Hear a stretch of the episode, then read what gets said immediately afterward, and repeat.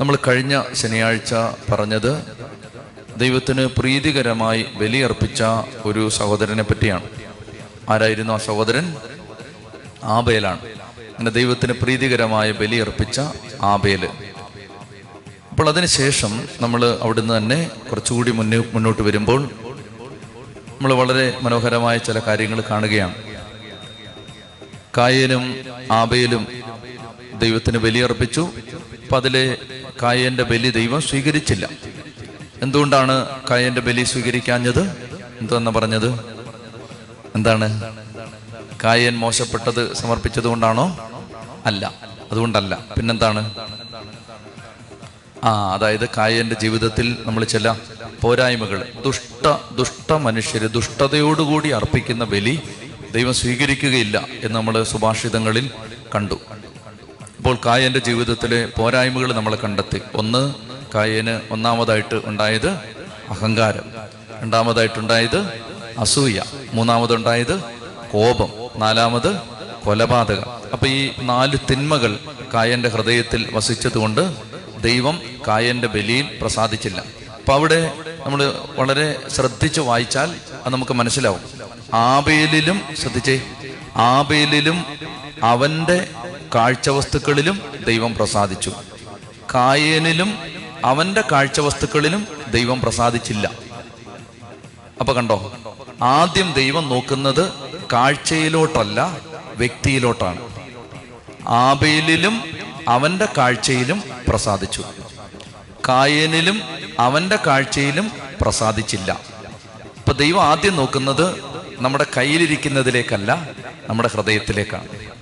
അപ്പൊ ദുഷ്ടഹൃദയത്തോടെ ഒരാൾ ബലിയർപ്പിച്ചാൽ ആ ബലി ദൈവം സ്വീകരിക്കുകയില്ല. നമ്മൾ അതാണ് മനസ്സിലാക്കിയത്. അപ്പോൾ അങ്ങനെ കായൻ ദൈവത്തിന് പ്രീതികരമായ ഒരു ബലിയർപ്പിക്കാൻ അദ്ദേഹത്തിന് സാധിച്ചില്ല. അങ്ങനെ വന്നപ്പോഴേക്കും കായന് കോപമുണ്ടായി കൊലപാതകത്തിൽ അത് അവസാനിച്ചു. അങ്ങനെ കൊലപാതകവും അങ്ങനെ കോപവും കൊലപാതകവും എല്ലാം സംഭവിച്ചു കഴിഞ്ഞപ്പോ കായനോട് ദൈവം ചോദിക്കുകയാണ് കായൻ നിന്റെ സഹോദരൻ എവിടെയാണ്? അപ്പൊ അദ്ദേഹം പറയുകയാണ് ദൈവമേ ഞാനാണോ എന്റെ സഹോദരന്റെ കാവൽക്കാരൻ? അപ്പോൾ ദൈവം അവനോട് പറഞ്ഞു നിന്റെ സഹോദരന്റെ രക്തം കുടിക്കാൻ വാ പിളർന്ന മണ്ണിൽ നീ ശപിക്കപ്പെട്ടവനായിരിക്കും. നമ്മൾ തുടർച്ചയായിട്ട് ഇങ്ങനെ മുന്നോട്ട് പോകുന്നത് കൊണ്ടാണ് ഞാൻ അവിടുന്ന് അല്പം അല്പം അല്പം എടുത്ത് ഇങ്ങനെ പറഞ്ഞു പോകുന്നത്. നമുക്ക് വചനം പഠിക്കാനും ഇത് സഹായിക്കും. ബൈബിളൊക്കെ വായിക്കാനും മനസ്സിലാക്കാനും ഒക്കെ സഹായിക്കും. അപ്പോൾ അവിടെ പറയുന്ന ചെറിയ ചെറിയ കാര്യങ്ങളാണെങ്കിൽ കൂടി ഇതൊക്കെ നമുക്ക് ഒത്തിരി പാഠങ്ങൾ തരും. അപ്പോൾ ഇവിടെ ആദ്യമായിട്ട് ദൈവം ഒരു വ്യക്തിയെ ശാപിക്കുകയാണ്. നിങ്ങൾ ശ്രദ്ധിക്കേണ്ട ഒരു കാര്യം ഇതാണ്. ആദത്തെ ദൈവം ആദം തെറ്റ് ചെയ്തപ്പോ ആദത്തെ ദൈവം ശപിച്ചോ? ആദത്തെ ശപിച്ചോ? ഇല്ല. എന്നാൽ കായൻ തെറ്റ് ചെയ്തപ്പോ കായനെ ശപിച്ചു. ഇത് നമ്മളിൽ ഒരു ചോദ്യം നമ്മുടെ ഹൃദയത്തിൽ ഒരു ചോദ്യം വരും അതെന്താണ്? ആദം തെറ്റ് ചെയ്തപ്പോ ആദത്തെ ശപിച്ചില്ല. നീ മൂലം മണ്ണ് ശപിക്കപ്പെടും. മണ്ണ് മുള്ളുകളും മുൾച്ചെടികളും മുളപ്പിക്കും. എന്നാൽ കായൻ തെറ്റ് ചെയ്തപ്പോ ദൈവം മണ്ണിനെ അല്ല ശപിക്കുന്നത് കായേനെ ശപിക്കുകയാണ്. അതിന്റെ കാരണം ഇതാണ്. ആദം തെറ്റ് ചെയ്തപ്പോ സത്യത്തിൽ ആദവും തെയ്യവും തമ്മിലുള്ള ഒരു ബന്ധത്തിൽ വന്ന വീഴ്ച മാത്രമാണത്. എന്നാൽ മറ്റൊരു മനുഷ്യൻ ഉൾപ്പെട്ട നമ്മൾ ശ്രദ്ധിച്ചിരിക്കണം ഇത്. മറ്റൊരു മനുഷ്യന് വേദന വരുന്ന ഒരു സാഹചര്യത്തിൽ നമ്മുടെ മേൽ ശാപം വരും. എപ്പോഴും ശാപം വരുന്നത്? അതായത് ഈ കൊലപാതകം ചെയ്തു എന്ന് പറയുന്ന കൊലപാതക കൃത്യം എന്ന് പറയുന്ന പാപം. അനുസരണക്കേടെന്ന് പറയുന്ന മറ്റൊരു പാപം. അനുസരണക്കേട് കാണിച്ച ആദത്തെ ദൈവം ആദത്തെ ശപിച്ചില്ല. എന്നാൽ ആദത്തിന് അതുമൂലം ദുരിതങ്ങൾ ഉണ്ടാവും മണ്ണ് ഫലം പുറപ്പെടുവിക്കില്ല. നീ വേർപ്പൊഴുക്കേണ്ടി വരും. അങ്ങനെയുള്ള കാര്യങ്ങളൊക്കെ പറഞ്ഞു. പിന്നെ അവനെ പുറത്താക്കുകയും ചെയ്തു. എന്നാൽ ഒരു ഡയറക്റ്റ് ശാപം നേരിട്ടൊരു ശാപം കായനിലേക്ക് വരികയാണ്. നീ ശപിക്കപ്പെട്ടവനായിരിക്കും. എന്റെ കാരണം ഇതാണ് ഒരു നിഷ്കളങ്കനായ മനുഷ്യന്റെ രക്തം വീഴുന്നതിന് ഇടയായതുകൊണ്ട് കായന്റെ മേൽ ഒരു ശാപം വരികയാണ്. അങ്ങനെ ഈ കായൻ ശപിക്കപ്പെട്ടവനായിട്ട് മാറിയപ്പോൾ ഈ ആബേലിന്റെ രക്തം കുടിക്കാൻ വാ പിളർന്ന മണ്ണിൽ കായൻ ശപിക്കപ്പെട്ടവനായി മാറി. അവൻ ദൂരെ നോതെന്ന് പറയുന്ന ഒരു സ്ഥലത്ത് മാറി താമസിക്കുകയാണ്. അപ്പോൾ ആ കാര്യങ്ങൾ പിന്നീട് ഞാൻ അത് വിശദീകരിക്കുന്നില്ല. കായൻ കരയുന്നു. അപ്പോൾ ദൈവം ഒരു അടയാളം സ്ഥാപിക്കുന്നു. അപ്പോൾ കായൻ അങ്ങനെ മാറി താമസിച്ചു കഴിഞ്ഞിട്ട് ഇനി ശ്രദ്ധിച്ചിരിക്കണം. വളരെ കൗതുകരമായ ചില കാര്യങ്ങൾ നമ്മളവിടെ കണ്ടുമുട്ടുകയാണ്. പതിനേഴാമത്തെ വാക്യം. ഉൽപ്പത്തി പുസ്തകം നാലാം അധ്യായം പതിനേഴാം വാക്യം. കായൻ തന്റെ ഭാര്യയുമായി ചേർന്നു. അവൾ ഗർഭം ധരിച്ച് ഹെനോക്കിനെ പ്രസവിച്ചു. കായൻ ഒരു നഗരം പണിതു. തന്റെ പുത്രനായ ഹെനോക്കിന്റെ പേര് അതിന് നൽകി. ഇപ്പൊ കായൻ ദൂരെ താമസിക്കേണ്ട ഒരു ശാപം അവന്റെ മേലുണ്ട്. അവൻ ദൂരെ മാറി താമസിക്കുകയാണ്. ആ സമയത്ത് കായനും അദ്ദേഹത്തിന്റെ ഭാര്യയ്ക്കും കൂടി ഒരു കുഞ്ഞുണ്ടാവുകയാണ്. ആ കുഞ്ഞിന് എന്താണ് പേരിട്ടത്? ഹെനോക്ക്. ഈ പേര് ബൈബിളിൽ നിങ്ങൾ കേട്ടിട്ടുണ്ടോ? വേറെ? വേറെ എവിടെങ്കിലും കേട്ടിട്ടുണ്ടോ? ഉണ്ടോ? ഉണ്ട്. എവിടാ കേട്ടത്? ഈ ഹെനോക്കിനെ സംബന്ധിച്ച് നിങ്ങൾക്ക് എന്തറിയാം? നിങ്ങൾക്കറിയാം. സ്വർഗത്തിലേക്ക് ആ സ്വർഗത്തിലേക്ക് എടുക്കപ്പെട്ടു. എങ്ങനെ? എങ്ങനെ എടുക്കപ്പെട്ടു? ശരീരത്തോടുകൂടി സ്വർഗത്തിലേക്ക് എടുക്കപ്പെട്ടു. ആര്? ഹെനോക്ക്. നിങ്ങളുടെ കയ്യിൽ ബൈബിൾ ഉണ്ടെങ്കിൽ യൂദാസിന്റെ ലേഖനത്തിൽ ഇപ്രകാരം പറയുകയാണ്. യൂദാസിന്റെ ലേഖനം. അതിന് അധ്യായമുണ്ടോ? അധ്യായമില്ല. അങ്ങനെ അധ്യായമില്ല. വാക്യങ്ങൾ മാത്രമേ ഉള്ളൂ. യൂദാസിന്റെ ലേഖനത്തിൽ പതിനാലാമത്തെ വാക്യം ഞാൻ വായിക്കുകയാണ്. ബൈബിൾ ഉള്ളവർ നോക്കുക ഇല്ലാത്തവർ എന്നെ ശ്രദ്ധിക്കുക. ഇങ്ങോട്ട് നോക്കിയിരുന്നോ?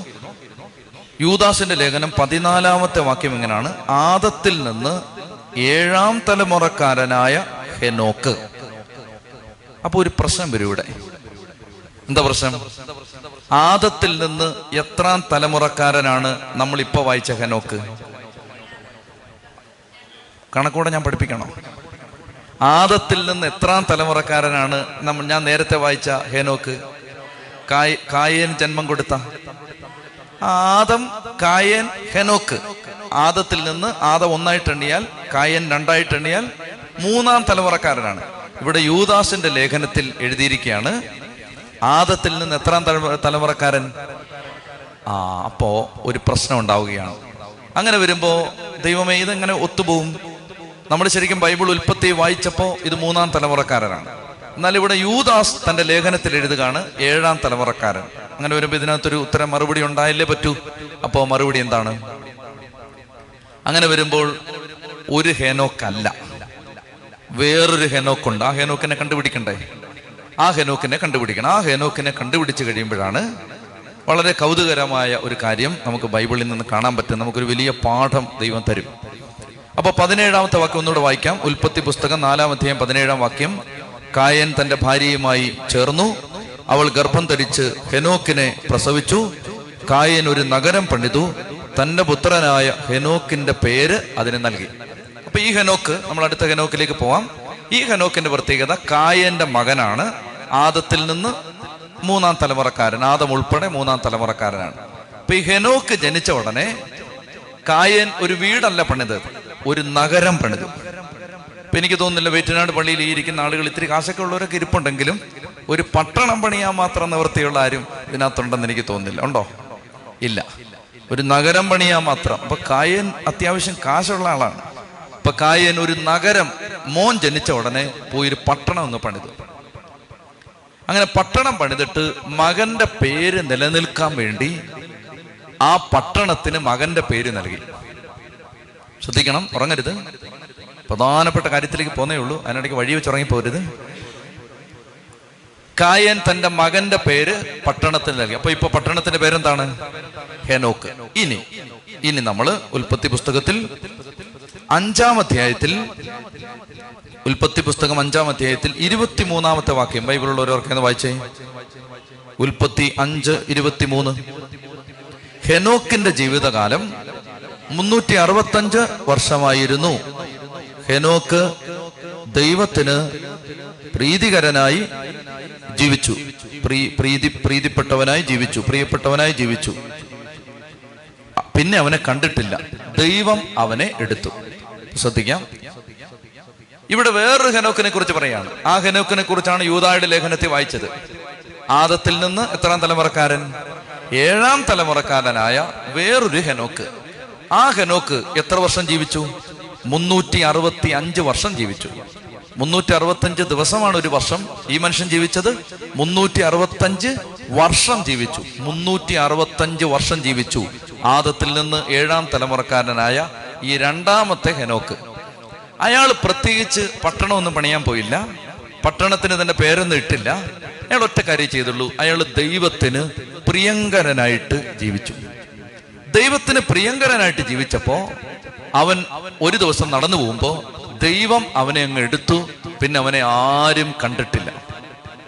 പ്രിയപ്പെട്ടവരെ ഒന്നാമത്തെ പാഠം ഇതാണ്. നമ്മൾ ഈ വായിച്ച പാഠഭാഗത്ത് നിന്ന് ദൈവം നമുക്ക് തരുന്ന ഒന്നാമത്തെ ദൂത് വെളിപ്പെടുത്തൽ ഇതാണ്. അതായത് കായൻ തന്റെ മകന് ഒരു പേരുണ്ടാക്കി എടുക്കാൻ വേണ്ടി ഒരു പട്ടണം പണിതു. പക്ഷേ ഹെനോക്ക് എന്ന പേര് കേട്ടാൽ നമ്മൾ ഇന്ന് ഓർത്തിരിക്കുന്നത് കായേന്റെ മകൻ ഹെനോക്കിനെ അല്ല മറിച്ച് ദൈവം സ്വർഗത്തിലേക്ക് എടുത്ത ഹെനോക്കിനെയാണ്. ഹെനോക്ക് ഒരു പേരുണ്ടാക്കി എടുക്കാൻ വേണ്ടി പ്രത്യേകിച്ച് ഒന്നും ചെയ്തില്ല. അവൻ ആകെ കൂടി ചെയ്തത് അവൻ പട്ടണം പണിയാൻ പോയില്ല കെട്ടിടം പണിയാൻ പോയില്ല. അവൻ ആകെ ചെയ്തത് വിശ്വസ്തനായിട്ട് ജീവിച്ചു. വിശ്വസ്തനായിട്ട് ജീവിച്ചവന് ദൈവം പേരുണ്ടാക്കി കൊടുത്തു. പേരുണ്ടാകാൻ വേണ്ടി കുടുംബം മുഴുവൻ പരിശ്രമിച്ചവന്റെ പേര് ആരും ഓർക്കുന്നില്ല. ചെത്തി പറഞ്ഞേ ഹാലേ ലുയാ ഹാലേ ലുയാ വിശ്വസ്തനായിട്ട് ജീവിച്ചവന് സ്വർഗം ഒരു പേര് കൊടുത്തു. പ്രിയപ്പെട്ട സഹോദരങ്ങളെ ഇനി നമ്മൾ എന്തുകൊണ്ടാണ് ഹെനോക്ക് ദൈവത്തിന് പ്രിയങ്കരനായി ജീവിക്കാൻ അവന് പറ്റിയത്? ഹെനോക്കിന് പറ്റിയ സാഹചര്യം നമ്മുടെ ജീവിതത്തിലുണ്ടെങ്കിൽ നമ്മളും ദൈവത്തോട് പ്രിയങ്കരനായി ജീവിച്ചേ പറ്റൂ. പ്രിയങ്കരനായി ജീവിച്ചേ പറ്റൂ. അങ്ങനെയാണെങ്കിൽ അടുത്ത ചോദ്യം ഇതാണ് ഹെനോക്ക് എങ്ങനാണ് ദൈവത്തിന് പ്രിയപ്പെട്ടവനായി ജീവിച്ചത്? അതിന് തൊട്ടു മുമ്പ് നമ്മൾ ഹെനോക്കിന് ജനിച്ച ഒരു മകനെ കുറിച്ച് വായിക്കുന്നുണ്ട്. ഇരുപത്തിയൊന്നാമത്തെ വാക്യം. ഉൽപ്പത്തി പുസ്തകം അഞ്ചാം അധ്യായം ഇരുപത്തൊന്നാം വാക്യം. ഹെനോക്കിന് അറുപത്തഞ്ച് വയസ്സ് പ്രായമായപ്പോൾ മെത്തുശലേഹ് എന്ന ഒരു മകനുണ്ടായി. മെത്തുശലേഹിന്റെ ജനനത്തിന് ശേഷം ഹെനോക്ക് മുന്നൂറ് വർഷം കൂടി ജീവിച്ചു. നിങ്ങൾ ശ്രദ്ധിച്ചിരിക്കണം ഇതൊക്കെ. ഇതൊക്കെ നമ്മൾ വെറുതെ ഇങ്ങനെ വായിച്ച് മറിക്കുന്ന ഭാഗങ്ങളാണ്. ഇതിനകത്ത് ഒത്തിരി കാര്യങ്ങൾ. ബൈബിളിലെ ഓരോ വാക്യത്തിനകത്തും ഒരു കുത്തു കോമ ബൈബിളിൽ ഇട്ടിട്ടുണ്ടെങ്കിൽ അതിനർത്ഥമുണ്ട്. അതുകൊണ്ട് വളരെ ശ്രദ്ധിച്ചിരിക്കുക. ഹെനോക്കിന് ആദത്തിൽ നിന്ന് ഏഴാം തലമുറക്കാരനായ ദൈവ സ്വർഗത്തിലേക്ക് ശരീരത്തോടുകൂടി എടുത്ത ദൈവത്തിന്റെ മുമ്പിൽ പ്രീതികരനായി പ്രിയങ്കരനായി ജീവിച്ച ഹെനോക്കിന് എത്ര വയസ്സുള്ളപ്പോഴാണ് മെത്തുശലേഖ് ജനിച്ചത്? അറുപത്തഞ്ച്. മെത്തുശനേക്ക് ജനിച്ചിട്ട് പിന്നെ എത്ര കൊല്ലം കൂടി ഹെനോക്ക് ജീവിച്ചു? മുന്നൂറ് വർഷം കൂടെ. അയാൾ മൊത്തം എത്ര കാലം ജീവിച്ചു? മുന്നൂറ്റി അറുപത്തഞ്ച് വർഷം. ഓക്കെ. അപ്പൊ മുന്നൂറ്റി അറുപത്തഞ്ച് വർഷം ജീവിച്ച ഈ മനുഷ്യന് അറുപത്തഞ്ച് വയസ്സായപ്പോ ഒരു കൊച്ചുണ്ടായി. കൊച്ചിന്റെ പേരെന്താണ്? മാത്തുക്കുട്ടിയൊന്നുമല്ല എന്താ? മെത്തു ശലേഹ് പറഞ്ഞേ? ആ മെത്തു ശലേഹ് എന്ന് പറഞ്ഞ ഒരു മകൻ ജനിച്ചു. ഇതിനകത്ത് വളരെ കൗതുകരമായ ഒരു കാര്യം ഇതാണ്. മെത്തു ശലേഹ് എന്ന മകൻ ജനിക്കുമ്പോ ഹെനോക്ക് പ്രവാചകനാണ്. യൂതായുടെ ലേഖനത്തെ നമ്മൾ വായിക്കുന്നുണ്ട്. ഹെനോക്ക് പ്രവാചകനാണ്. ഈ പ്രവാചകന് ഈ കുട്ടി ജനിച്ച് അമ്മയുടെ അടുത്ത് കിടക്കുന്നത് കണ്ടപ്പോ ആദ്യമായിട്ട് തന്റെ കുഞ്ഞിനെ കണ്ടപ്പോ പ്രവചനത്തിന്റെ ആത്മാവ് ഹെനോക്കിന്റെ മേൽ വന്നു. എന്നിട്ട് ഹെനോക്ക് അറിയാതെ ഒരു പ്രവചനം നടത്തി. ആ പ്രവചനമാണ് മെത്തുശലേഖന്റെ പേരായിട്ട് മാറിയത്. മെത്തുശലേഖ് എന്ന വാക്കിന്റെ അർത്ഥം ഇവൻ മരിക്കുമ്പോൾ പ്രളയം വരും. ഇതാണ് മെത്തുശലേഖ് എന്ന വാക്കിന്റെ അർത്ഥം. ഇത് വെറുതെ ഇട്ടതല്ല. നമ്മൾ ഷൈജു എന്നും ബൈജു എന്നും ഇടുന്ന പോലെ ഇട്ടതല്ല ഇത്. മറിച്ച് ബൈബിളിലെ പേരുകളുടെ പ്രത്യേകത അതായത് ആളും പേരും തമ്മിൽ ഭയങ്കര ബന്ധമായിരിക്കും. ഉദാഹരണത്തിന് യോഹന്നാൻ എന്ന് പറഞ്ഞാൽ ദൈവത്തിന്റെ കൃപ ദൈവത്തിന്റെ കരുണ. മത്തായി എന്ന് പറഞ്ഞാൽ ദൈവത്തിന്റെ ദാനം. ദാനിയൽ എന്ന് പറഞ്ഞാൽ ദൈവം ജ്ഞാനത്തോടെ വിധിക്കുന്നു. യേശു എന്ന് പറഞ്ഞാൽ ദൈവം രക്ഷിക്കുന്നു. ആളും പേരും തമ്മിൽ നല്ല ബന്ധമാണ്. ഇസഹാക്ക് എന്ന വാക്കിന്റെ അർത്ഥം അവൻ ചിരിച്ചു എന്നാണ്. അതിന്റെ കാരണം എന്താണെന്നറിയാമോ? ഇസഹാക്ക് ജനിക്കൂ എന്ന് പറഞ്ഞപ്പോ അകത്തിരുന്ന ഒരു അമ്മച്ചി ഭയങ്കര ചിരി. കാരണം എന്താണെന്നറിയാമോ? വയസ്സ് നൂറായി. അമ്മച്ചിക്കാണെങ്കിൽ എഴുന്നേറ്റ് നിൽക്കാൻ പോയി ആടിയാടിയാണ് അടുക്കള നടന്നുകൊണ്ടിരിക്കുന്നത്. അന്നേരമാണ് പറയുന്നത് ദേ കൊച്ചുണ്ടാവൂ എന്ന് പറഞ്ഞപ്പോൾ ഭയങ്കര ചിരി വന്നിട്ട് മാറി നിന്ന് ഭിത്തിയിലോട്ട് മുഖം അമർത്തി ചിരിച്ചുകൊണ്ടിരിക്കുമ്പോൾ ദൈവദൂതന്മാരാണ് അവർക്കെല്ലാം കാണാം. അവർ ചോദിച്ചു അടുക്കളയിരിക്കുന്ന കളവി എന്തിനാ ചിരിക്കുന്നതെന്ന് ചോദിച്ചു. അപ്പൊ അബ്രഹാം ചോദിച്ചു നീ ചിരിച്ചോടി എന്ന് പറഞ്ഞു. അപ്പൊ അവർ പാത്രം കൊണ്ട് മുഖം മറച്ചിട്ട് ഞാൻ ചിരിച്ചില്ല ഞാൻ ചിരിച്ചേ ഇല്ലെന്ന് പറഞ്ഞു. അപ്പൊ അതുകൊണ്ട് ആ ഓർമ്മയ്ക്കാണ് ഇസഹാക്ക് എന്ന് പേരിടുന്നത്. അവൻ ചിരിച്ചു. എന്നാണ് അതിന്റെ അർത്ഥം. അപ്പൊ ഇങ്ങനെ ബൈബിളിലെ പേരുകൾക്കെല്ലാം നല്ല ബന്ധമുണ്ട്. പക്ഷെ നമ്മൾ പേരിടുമ്പോൾ ആളും പേര് തമ്മിൽ വല്ല ബന്ധമുണ്ടോ? യാതൊരു കരുണയില്ലാത്തവനെ വിളിക്കും. കരുണാകരൻ. അല്ലേ? പങ്കജാക്ഷി. പങ്കജാക്ഷി എന്ന് പറഞ്ഞാൽ പങ്കജം സമം താമര. അക്ഷി സമം കണ്ണ്. താമരയുടെ കണ്ണുള്ളവൾ. ഇങ്ങോട്ട് നോക്കി അങ്ങോട്ട് കാണുന്ന ചേച്ചിക്കാണ് പങ്കജാക്ഷി എന്ന് പേരിട്ടിരിക്കുന്നത് നമ്മുടെ നാട്ടിൽ ആളും പേരും തമ്മിൽ യാതൊരു ബന്ധമില്ല എന്നാൽ ബൈബിളിൽ അങ്ങനല്ല. ബൈബിളിലെ പേരെന്ന് പറഞ്ഞാൽ ആ ആളുടെ സ്വഭാവം സൂചിപ്പിക്കുന്നതാണ്.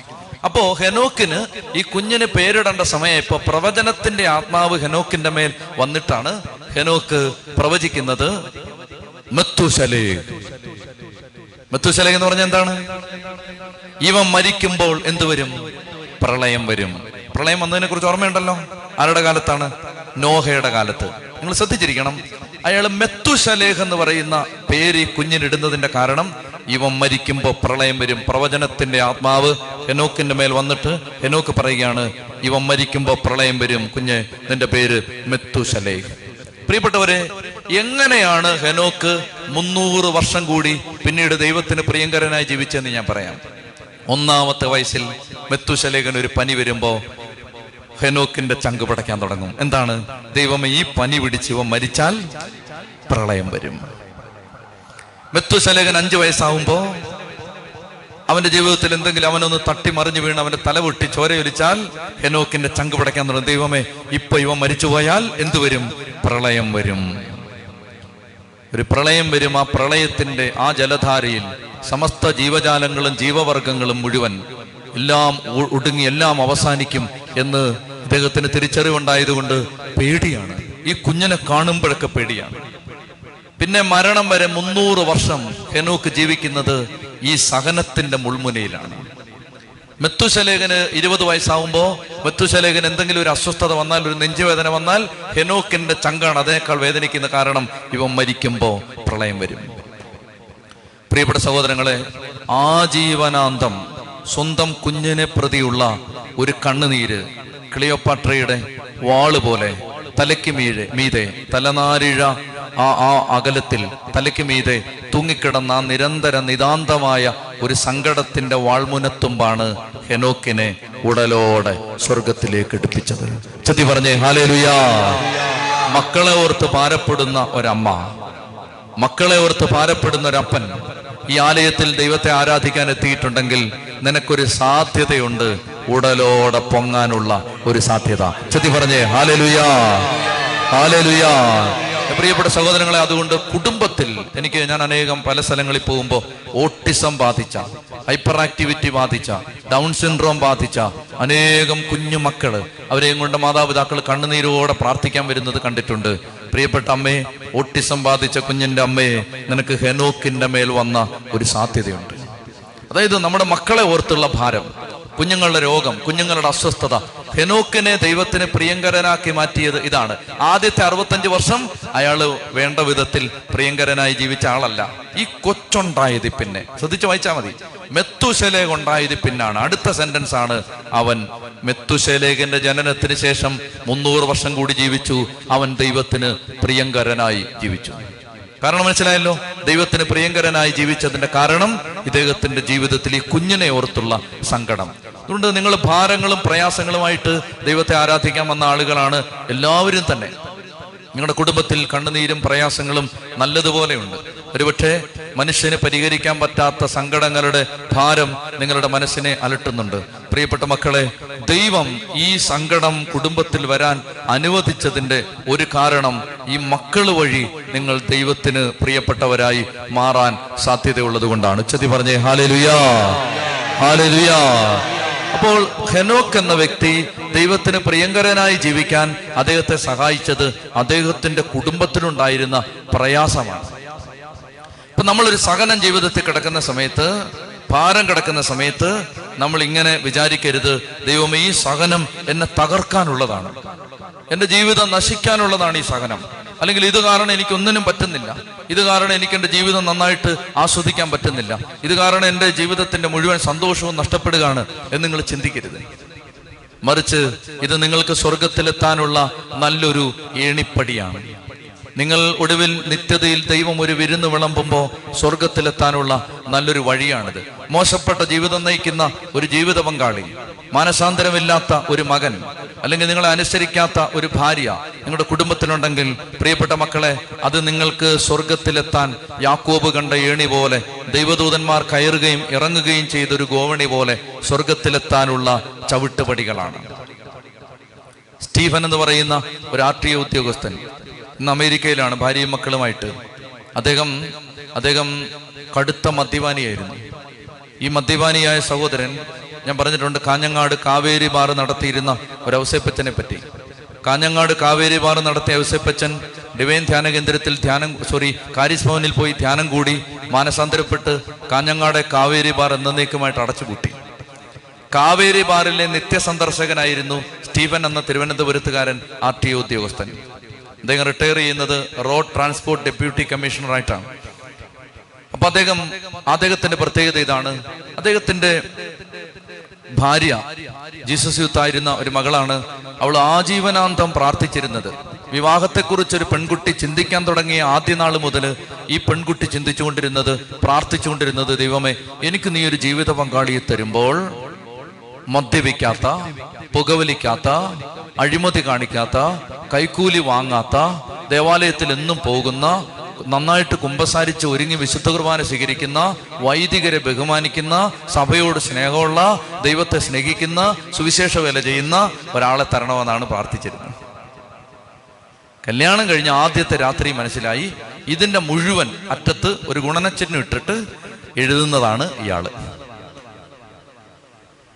നിരന്തര മദ്യപാനി പള്ളി പോവാത്തവൻ പോയാൽ തന്നെ അച്ഛന്മാരുടെ കുറ്റം കണ്ടുപിടിക്കാൻ പോന്നവൻ സഭയെ നിരന്തരം വിമർശിക്കുന്നവൻ കൈക്കൂലി വാങ്ങിക്കുന്നവൻ കടുത്ത അഴിമതിക്കാരൻ.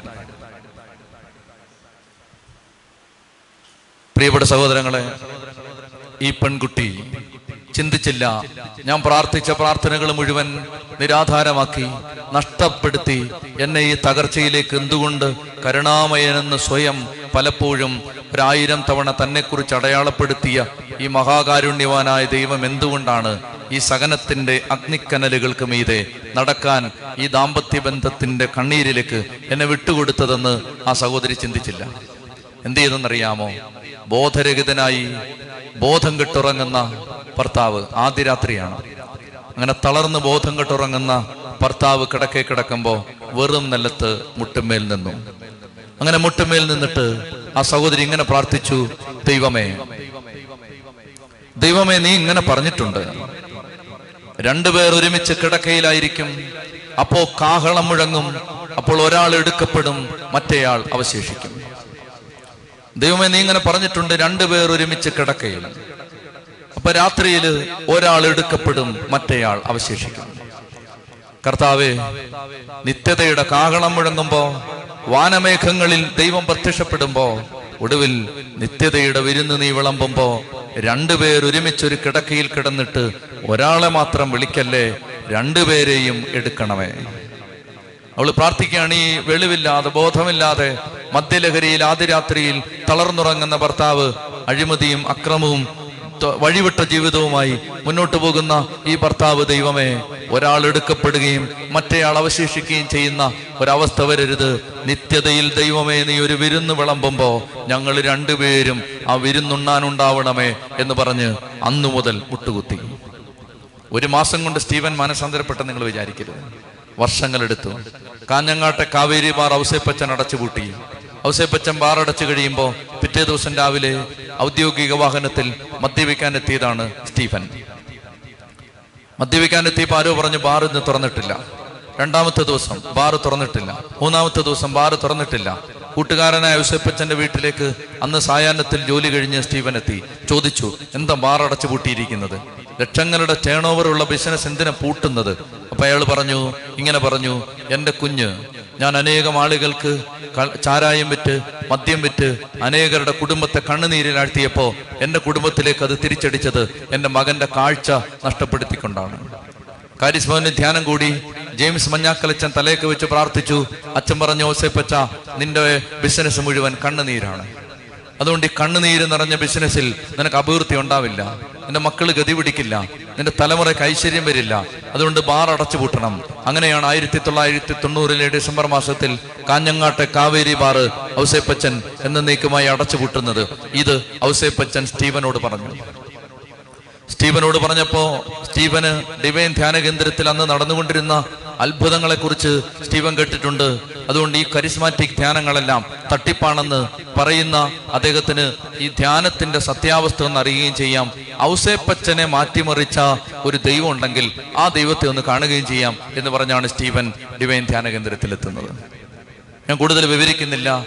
ധ്യാനത്തിന്റെ അവസാന ദിവസം പരിശുദ്ധാത്മാഭിഷേകത്തിന്റെ സമയത്ത് സ്വർഗത്തിൽ നിന്ന് വലിയൊരു അഗ്നികുണ്ഡം തന്റെ മേൽ ഇറങ്ങി വന്ന് തന്റെ ദേഹം മുഴുവൻ പൊള്ളിക്കുന്ന ഒരു അനുഭവം ഉണ്ടായി സ്റ്റീഫന് അത്രയും നാൾ സഭയെ വെല്ലുവിളിച്ചിരുന്ന വൈദികരെ തെരുവിളിച്ചിരുന്ന പരിശുദ്ധ കുർബാനയ്ക്ക് അപമര്യാദയോടെ പെരുമാറിയിരുന്ന പലരെയും വിമർശിക്കാൻ വേണ്ടി മാത്രം പള്ളി പോയിരുന്ന കൈക്കൂലി വാങ്ങിച്ചിരുന്ന അഴിമതിക്കാരനായ മദ്യപാനിയായ സ്റ്റീഫൻ എന്ന ആർ ഉദ്യോഗസ്ഥൻ മാനസാന്തരപ്പെട്ടു. മുട്ടുകുത്തി ഒരു ഭാര്യ പ്രാർത്ഥിച്ചതാണ്. പ്രിയപ്പെട്ട സഹോദരങ്ങളെ ആ സ്റ്റീവൻ എന്ന ആർ ടി ഉദ്യോഗസ്ഥൻ. തിരുവനന്തപുരത്ത് അദ്ദേഹമുള്ള സമയത്ത് ഞാൻ ശുശ്രൂഷയ്ക്ക് അദ്ദേഹത്തെ വിളിക്കുമായിരുന്നു. വൈകുന്നേരങ്ങളിൽ അഞ്ചര മണിക്ക് ഓഫീസ് വിട്ടാൽ വേദപുസ്തകവും നെഞ്ചത്ത് വെച്ച് സുവിശേഷം പറയാൻ പോകുന്ന സുവിശേഷകനായിട്ട് മാറി. ചത്തി പറഞ്ഞേ ഹാലേ ലുയാ സ്റ്റീഫൻ സ്റ്റീഫന്റെ ഭാര്യയ്ക്ക് മെത്തൂശലേഹ് ആയിരുന്നു. സ്വർഗത്തിലേക്ക് എടുക്കപ്പെടാനുള്ള ഏണി. ഇവൻ മരിക്കുമ്പോൾ പ്രളയം വരും. പ്രിയപ്പെട്ട സഹോദരങ്ങളെ നിങ്ങളുടെ കുടുംബത്തിൽ മദ്യപാനിയായ ഭർത്താവ് അനുസരിക്കാത്ത ഭാര്യ വഴിവിട്ടു പോകുന്ന മക്കൾ മക്കളുടെ രോഗം കുടുംബത്തെ ഓർത്തുള്ള ആധിയും ആകുലതയും ഒരുപാട് പ്രാർത്ഥനകളുടെ ഉരുക്കഴിച്ചിട്ടും ഇനിയും പരിഹരിക്കപ്പെടാതെ ജീവിതത്തിന്റെ പിന്നാമ്പുറങ്ങളിൽ അവശേഷിക്കുന്ന കണ്ണുനീരും ബാധ്യതയും. പ്രിയപ്പെട്ട മക്കളെ ഇത് എനോക്കിനെ പോലെ ദൈവത്തിന് പ്രിയപ്പെട്ടവരാവാൻ ദൈവം നമ്മുടെ വഴികളിൽ ഒരുക്കി വെച്ച മെത്തൂശലേഹാണ്. ചതി പറഞ്ഞേ ഹാലേലുയാ. ഹാലേലുയാ. അതുകൊണ്ട് ഇന്ന് നമ്മൾ ഇപ്പോൾ ദൈവത്തെ ആരാധിക്കുന്ന സമയത്ത് നമ്മുടെ തകർച്ചകളെ ഓർത്ത് നമുക്ക് ദൈവത്തെ ആരാധിക്കണം ഇതെല്ലാം ദൈവം തന്ന അനുഗ്രഹങ്ങളാണ്. ഇതെല്ലാം ചവിട്ടുപടികളാണ്. ജീവിതത്തിൽ ജീവിതത്തിൽ ദൈവം നമുക്ക് കുറച്ചുകൂടി മെച്ചപ്പെട്ട നല്ലവരായ മനുഷ്യരായി മാറാൻ ദൈവം തന്ന ഒരു ചവിട്ടുപടിയാണിത്. ഈ തകർച്ച. അതുകൊണ്ടാണ് സങ്കീർത്തനം പറയുന്നത് ദുരിതങ്ങൾ എനിക്ക് ഉപകാരമായി എന്നുവെച്ചതി പറഞ്ഞേ? ദുരിതങ്ങൾ എനിക്ക് ഉപകാരമായി. ദുരിതങ്ങളാണ് പ്രിയപ്പെട്ട സഹോദരങ്ങളെ നമുക്ക് ഉപകാരമായിട്ട് മാറിയത്. സത്യത്തിൽ നമ്മുടെ ദുരിതങ്ങളാണ് നമ്മളെ അഭിഷേകത്തിൽ നിറച്ചത്. ദുരിതങ്ങളാണ് നമ്മുടെ ജീവിതത്തിൽ ദൈവത്തെ കണ്ടുമുട്ടാൻ ഇടയാക്കിയത്. ദൈവമേ അങ്ങയുടെ വഴികളിലേക്ക് ഞാൻ എത്തിയത് എന്റെ ദുരിതങ്ങൾ കാരണമാണ്. ദുരിതങ്ങൾ എനിക്ക് ഉപകാരമായി. എഴുന്നേറ്റ് നിന്നേ. നമ്മൾ ഈ സമയത്ത് ദൈവത്തെ ആരാധിക്കുമ്പോൾ പ്രിയപ്പെട്ട മക്കളെ ശക്തമായി ദൈവം കെട്ടുകൾ അഴിച്ചു തരും നമ്മുടെ മേലുള്ള അടിമത്തത്തിന്റെ മുഖങ്ങൾ ദൈവം തകർത്ത് തരും. അതിന് ഒന്നാമത്തെ സ്റ്റെപ്പ് ഇതാണ് നമ്മുടെ തകർച്ചകളെ നമ്മൾ അംഗീകരിച്ച് നന്ദി പറഞ്ഞ് ദൈവത്തെ സ്തുതിക്കണം. നമ്മുടെ ജീവിതത്തിൽ നമ്മൾ അനുഭവിക്കുന്ന അതായത് നമ്മളെല്ലാം ദൈവമേ ഈ ഭാരം മാറണം ആ ഭാരം മാറണം ആ കടബാധ്യത ശരിയാണ് എല്ലാം മാറണം. പക്ഷെ അതിന്റെ ആദ്യത്തെ സ്റ്റെപ്പ് ഇതാണ്. അതിനെ ഏറ്റെടുത്ത് ദൈവത്തിന് നന്ദി പറയണം. കാരണം ഇതുവഴി ഒരു കാര്യം നിങ്ങൾ ശ്രദ്ധിച്ച് കേൾക്കണം. അതായത് ഒരു സഹനം ദൈവം അനുവദിച്ചിട്ടുണ്ടെങ്കിൽ ആ സഹനം വഴി നമ്മുടെ ജീവിതത്തിൽ നിറയേണ്ട ഒരു കൃപയുണ്ട്. അതുകൊണ്ട് ആ സഹനത്തെ സ്വീകരിച്ചാൽ ആ കൃപ കിട്ടും. ദൈവത്തിന് പ്രീതികരമായി ജീവിച്ച ഹെനോക്ക് എന്ന് പറയുന്ന ഒരു സഹോദരൻ. അദ്ദേഹത്തിന്റെ ജീവിതകാലം മുന്നൂറ്റി അറുപത്തഞ്ച് വർഷമായിരുന്നു. ഹെനോക്ക് ദൈവത്തിന് പ്രിയങ്കരനായി ജീവിച്ചു. പിന്നെ അവനെ കണ്ടിട്ടില്ല. ദൈവം അവനെ എടുത്തു. ഇനി ഇതിനകത്ത് ഏറ്റവും കൗതുകരമായ കാര്യം ഇതാണ്. അതായത് കൃത്യം മെത്തുശലേഹ് മരിക്കുമ്പോഴാണ് ലോകത്ത് പ്രളയം ഉണ്ടാവുന്നത്. ബൈബിളിലെ ബൈബിളിലെ ഓരോ ഒരു കുഞ്ഞു പേര് പോലും എന്തുമാത്രം സത്യത്തിൽ അർത്ഥവും ആഴവും ഉള്ളതാണ്. മെത്തുശലേഖ മരിക്കുമ്പോഴാണ് നോഹയുടെ കാലത്ത് പ്രളയമുണ്ടാകുന്നത് അതായത് നോഹ ജീവിച്ചിരിക്കുമ്പോൾ മെത്തുശലേഖ ജീവിച്ചിരിപ്പുണ്ടായിരുന്നു. മെത്തുശലേഖ മരിച്ച വർഷമാണ് ലോകത്ത് പ്രളയമുണ്ടാകും ബൈബിളിൽ നമ്മൾ ഈ പറയുന്ന വംശാവലിയുടെ ചരിത്രം. ആ കാലം കൃത്യമായിട്ട് കണക്കിടുമ്പോൾ നമുക്കത് വ്യക്തമായിട്ട് മനസ്സിലാവും. മെത്തുശലേഖ മരിച്ച വർഷമാണ് പ്രളയം ഉണ്ടാവുന്നത് അപ്പൊ ദൈവം പ്രവചിച്ചതുപോലെ തന്നെ ആ പ്രളയം ഉണ്ടാവുകയാണ്. അതിന്റെ കാരണങ്ങളാണ് ആറാം അധ്യായത്തിൽ പറയുന്നത്. ഏഴാം അധ്യായത്തിൽ പ്രളയത്തെക്കുറിച്ച് പറയുകയാണ്. ഞാൻ ആ കാര്യങ്ങളൊന്നും പറയുന്നില്ല. എട്ടാം അധ്യായത്തിൽ പ്രളയത്തിന്റെ അവസാനം ഒമ്പതാം അധ്യായത്തിൽ ഒമ്പതാം അധ്യായത്തിൽ നോഹയുടെ ജീവി ഇപ്പോൾ ദൈവ ഹനോക്കാണ് ഒന്ന് പ്രീതികരമായിട്ട് ജീവിച്ചത്. രണ്ടാമത്തേത് നോഹയാണ്. ഇപ്പൊ നോഹയുടെ കാര്യങ്ങളാണ് ആറ് ഏഴ് എട്ട് ഒമ്പത് അധ്യായങ്ങളിൽ പറയുന്നത്. നമ്മൾ ഒരു കാര്യം കൂടി ചിന്തിച്ചിട്ട് ഇന്നത്തെ നമ്മുടെ ആരാധനയിലേക്ക് നമ്മൾ വീണ്ടും തുടരും. ആരാധനയിലേക്ക് പ്രവേശിക്കും. ഉൽപ്പത്തി പുസ്തകത്തിൽ ഒൻപതാം അധ്യായത്തിൽ ഉൽപ്പത്തി പുസ്തകം ഒൻപതാം അധ്യായത്തിൽ പതിനെട്ട് മുതലുള്ള ഭാഗത്ത്. ഇനി ഭൂമിയിൽ ഇനി ഇത് കുറച്ച് നിങ്ങൾ ശ്രദ്ധിച്ചാൽ നിങ്ങൾക്ക് ബൈബിൾ മുന്നോട്ടുള്ള ഭാഗം കുറെ മനസ്സിലാവും. അതായത് ഇതിപ്പോ അന്ത്യകാലത്തിന്റെ കാഹളം മുഴങ്ങിയിരിക്കുന്ന ഒരു കാലഘട്ടത്തിലാണ് നമ്മൾ ജീവിക്കുന്നത്. അന്ത്യകാലത്തെക്കുറിച്ച് ബൈബിൾ പറയുമ്പോഴെല്ലാം അവിടെ ഇങ്ങനെ പറയും ബാബിലോൺ എന്ന് പറയുന്ന ബാബിലോൺ എന്ന ആ സാമ്രാജ്യം നശിക്കും ജെറുസലേം ഉയർത്തെഴുന്നേൽക്കും. ഇതാണ് അന്ത്യകാലത്തിന്റെ ഏറ്റവും പ്രധാനപ്പെട്ട ലക്ഷണമായിട്ട്. ഇതൊരു ഭൗതിക രാജ്യത്തെക്കുറിച്ച് ഒരു ജിയോഗ്രഫിക്കൽ ടെറിട്ടറിയെ കുറിച്ചല്ല പറയുന്നത്. മറിച്ച് ബാബിലോൺ എന്ന് പറയുന്ന ഒരു സ്പിരിച്വാലിറ്റി ഉണ്ട് ജെറുസലേം എന്ന് പറയുന്ന വേറൊരു സ്പിരിച്വാലിറ്റി ഉണ്ട്. പുതിയ ജെറുസലേം അതാണ് അന്ത്യത്തിൽ സംഭവിക്കുന്നത്. പുതിയ ആകാശം പുതിയ ഭൂമി. ജെറുസലേം സഭ ബാബിലോൺ സഭ. ഇങ്ങനെ രണ്ട് സഭയുണ്ട്. അതായത് സഭ രണ്ട് സഭയാണെന്നല്ല ബാബിലോൺ സ്പിരിറ്റ് സഭയ്ക്കകത്തുണ്ട് ലോകത്തുണ്ട്. അതിന് അനേക ലക്ഷണങ്ങളുണ്ട്. പിന്നീട് എപ്പോഴെങ്കിലും വിശദമായിട്ട് നമ്മൾ ആ കാര്യങ്ങൾ ഒരു പത്ത് പന്ത്രണ്ട് കാര്യങ്ങളുണ്ട്. ബാബിലോൺ സ്പിരിറ്റിന്റെ ലക്ഷണങ്ങൾ. അതായത് അത് നമ്മൾ കാണുമ്പോൾ അറിയാം നമ്മളിൽ നമ്മളിലെല്ലാം ഈ ബാബിലോൺ സ്പിരിറ്റ് ഉണ്ട് അപ്പോൾ ഈ ബാബ് ബാബിലോൺ എന്ന് പറയുന്ന ഒരു സാമ്രാജ്യം. ആ സാമ്രാജ്യം തിന്മയുടെ പ്രതീകമാണ് ബൈബിളിൽ. വെളിപാട് പുസ്തകം പതിനേഴാം അധ്യായത്തിൽ അതിനെ മഹാവേശ്യ എന്നൊക്കെയാണ് വിളിക്കുന്നത് ബാബിലോണിനെ. അപ്പോ ഈ ബാബിലോൺ എന്ന് പറയുന്ന ആ ആന്റി ക്രിസ്ത്യൻ ആന്റി ഡിവൈൻ ദൈവത്തിനെതിരെ നിൽക്കുന്ന ഒരു പൈശാചിക ലോകത്തിന്റെ പ്രതീകമാണ് ബാബിലോൺ. ഇത്ര മനസ്സിലായല്ലോ? ദൈവത്തിന്റെ അരൂപിക്ക് വിപരീതമായി നിൽക്കുന്ന അരൂപിയാണ് ബാബിലോൺ. ഈ ബാബിലോൺ ആരംഭിക്കുന്നതിനെ കുറിച്ച് ബൈബിളിലുള്ള ആദ്യത്തെ സൂചനയിലേക്ക് നമ്മൾ പോവുകയാണ്.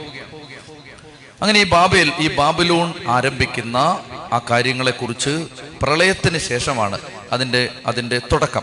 അപ്പൊ അതിന്റെ തുടക്കത്തിന് കാരണമായ ഒരു പ്രധാനപ്പെട്ട സംഗതി. അതിന്റെ തുടക്കം അപ്പൊ ഞാൻ ഒരു കുഞ്ഞു കാര്യം കൂടെ നിങ്ങൾ ശ്രദ്ധിച്ചു?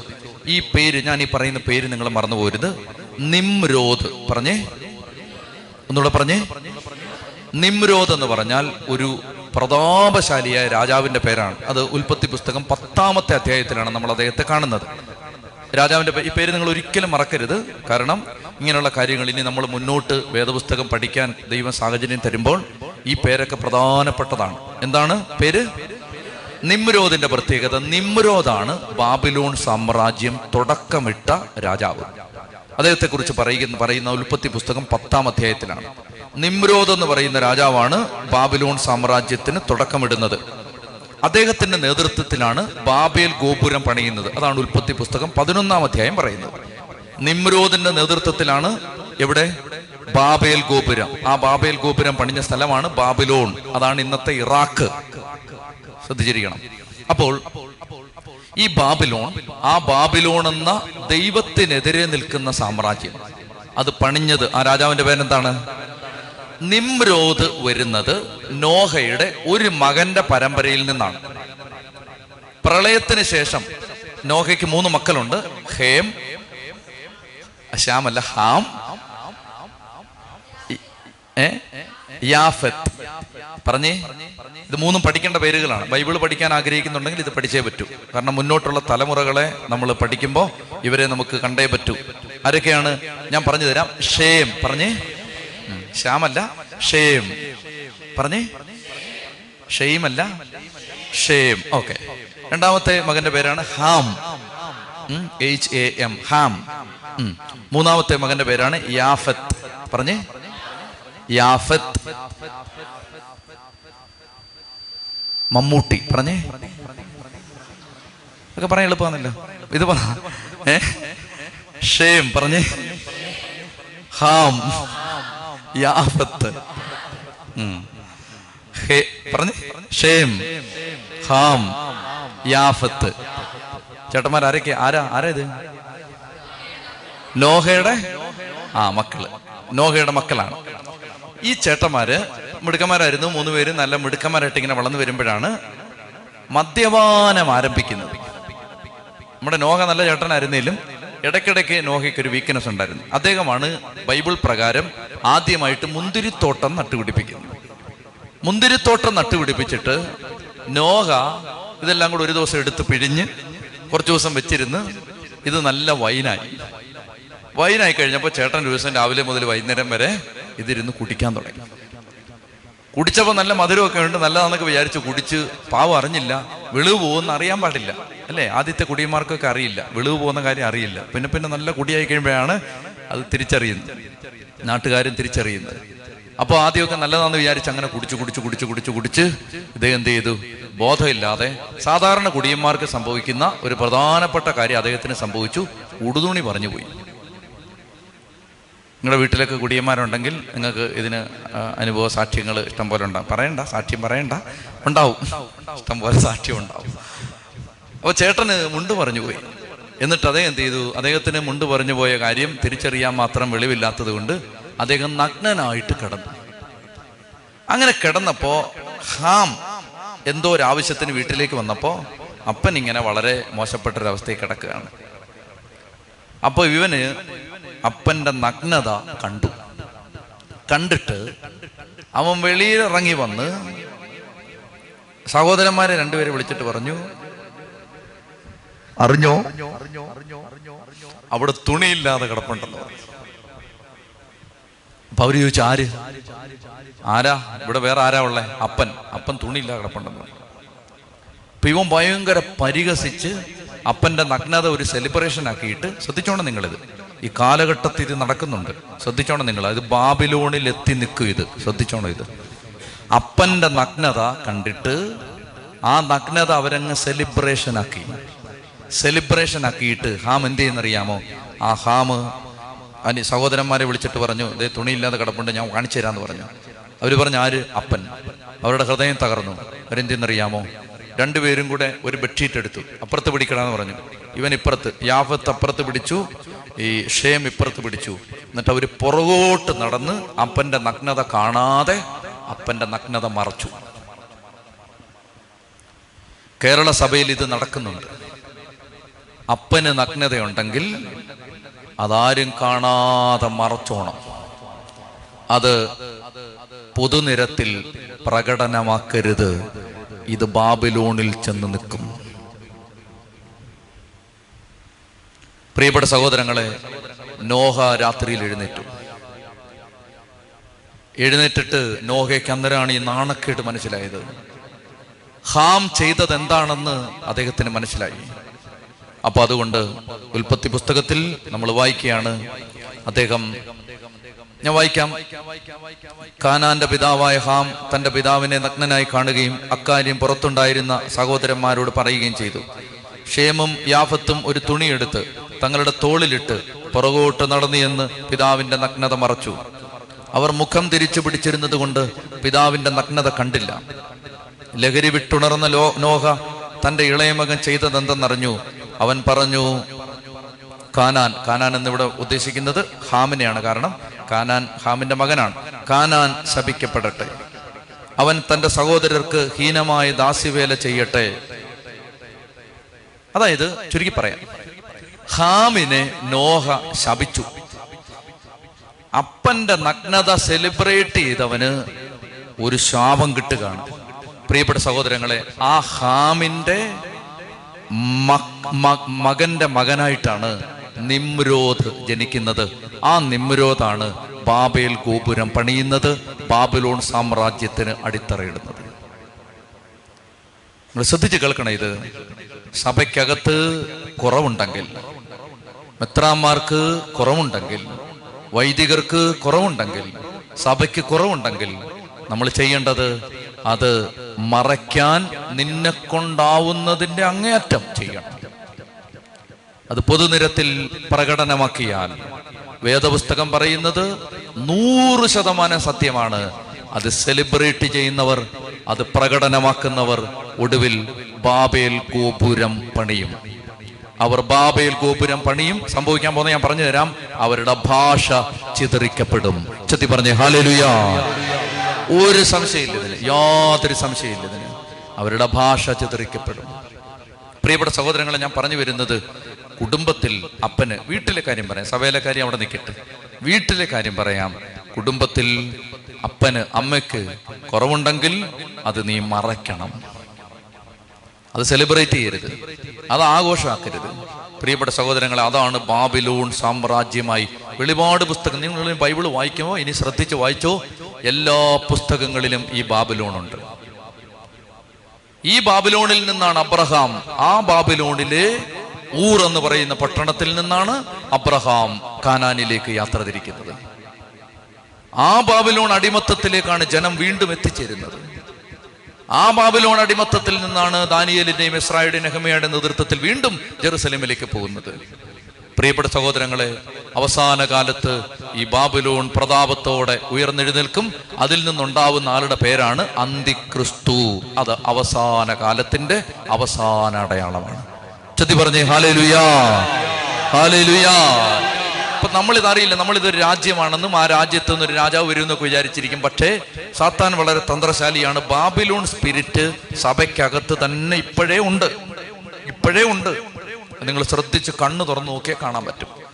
ബാബിലോൺ സ്പിരിറ്റ് ആ ബാബിലോൺ സ്പിരിറ്റ് ഇങ്ങനെ കൂടി കൂടി കൂടി കൂടി വരും. അതിന്റെ മൂർധന്യാവസ്ഥയുടെ പേരാണ് അന്തിക്രിസ്തു. ഇതെല്ലാം തുടങ്ങുന്ന എവിടെ നിന്നറിയാമോ ഇങ്ങോട്ട് നോക്കിയേ ഇങ്ങോട്ട് നോക്കിയേ. ഇതെല്ലാം തുടങ്ങുന്ന എവിടെ നിന്നറിയാമോ അപ്പന്റെ നഗ്നത അപ്പന്റെ നഗ്നത ആഘോഷിച്ചു. അപ്പൊ അതുകൊണ്ട് ആരുടെയെങ്കിലും കുറവ് കാണുമ്പോൾ അതിനെ സെലിബ്രേറ്റ് വാട്സാപ്പിലൂടെ നാ പത്ത് പേരെ കൂടെ അറിയിച്ചേക്കാന്ന് വിചാരിക്കരുത്. എവിടെ എത്തി നിൽക്കുമെന്നറിയാമോ? ബാബേലിൽ എത്തി നിൽക്കും. എവിടെങ്കിലും ആർക്കെങ്കിലും ഒരു പോരായ്മ ഉണ്ടെങ്കിൽ മുട്ടുകുത്തി പ്രാർത്ഥിച്ചു ചങ്കു നുറുങ്ങി പ്രാർത്ഥിച്ചു അതിനുവേണ്ടി ഉപവസിച്ചു ഉപവാസത്തിന് നിയോഗം അതിനുവേണ്ടി കാഴ്ചവെച്ചു. അല്ലാതെ അത് സെലിബ്രേറ്റ് ചെയ്യരുത്. ഇത് ബാബിലോണിൽ അവസാനിക്കും. ഭാഷ ചെതറിക്കപ്പെടും. പ്രിയപ്പെട്ട സഹോദരങ്ങളെ പിന്നീട് ഈ ബാബിലോൺ എന്ന് പറയുന്ന സാമ്രാജ്യം ദൈവജനത്തിന് ചെയ്ത ദോഷം കുറച്ചൊന്നുമല്ല. സത്യസന്ധമായി ദൈവത്തെ വിളിക്കുകയും ആരാധിക്കുകയും ചെയ്യുന്നവരെ പീഡിപ്പിക്കുന്നവരായി ബാബിലോണിന്റെ ആളുകൾ മാറും. അതാണ് കർത്താവ് പറഞ്ഞത് ഇതിനകത്ത് തന്നെ പീഡനം ഉണ്ടാവും. വെളിയിൽ നല്ല ഇനി പീഡനം കൂടുതൽ വരാൻ പോകുന്നത് ഇതിനകത്ത് തന്നെ. സത്യസന്ധമായി ദൈവത്തെ വിളിക്കുന്ന ദൈവത്തെ ആരാധിക്കുന്ന മക്കൾക്ക് ഈ ബാബിലോണിന്റെ ആളുകൾ ഇതിനകത്തുള്ളവര് പീഡനങ്ങൾ സൃഷ്ടിക്കും.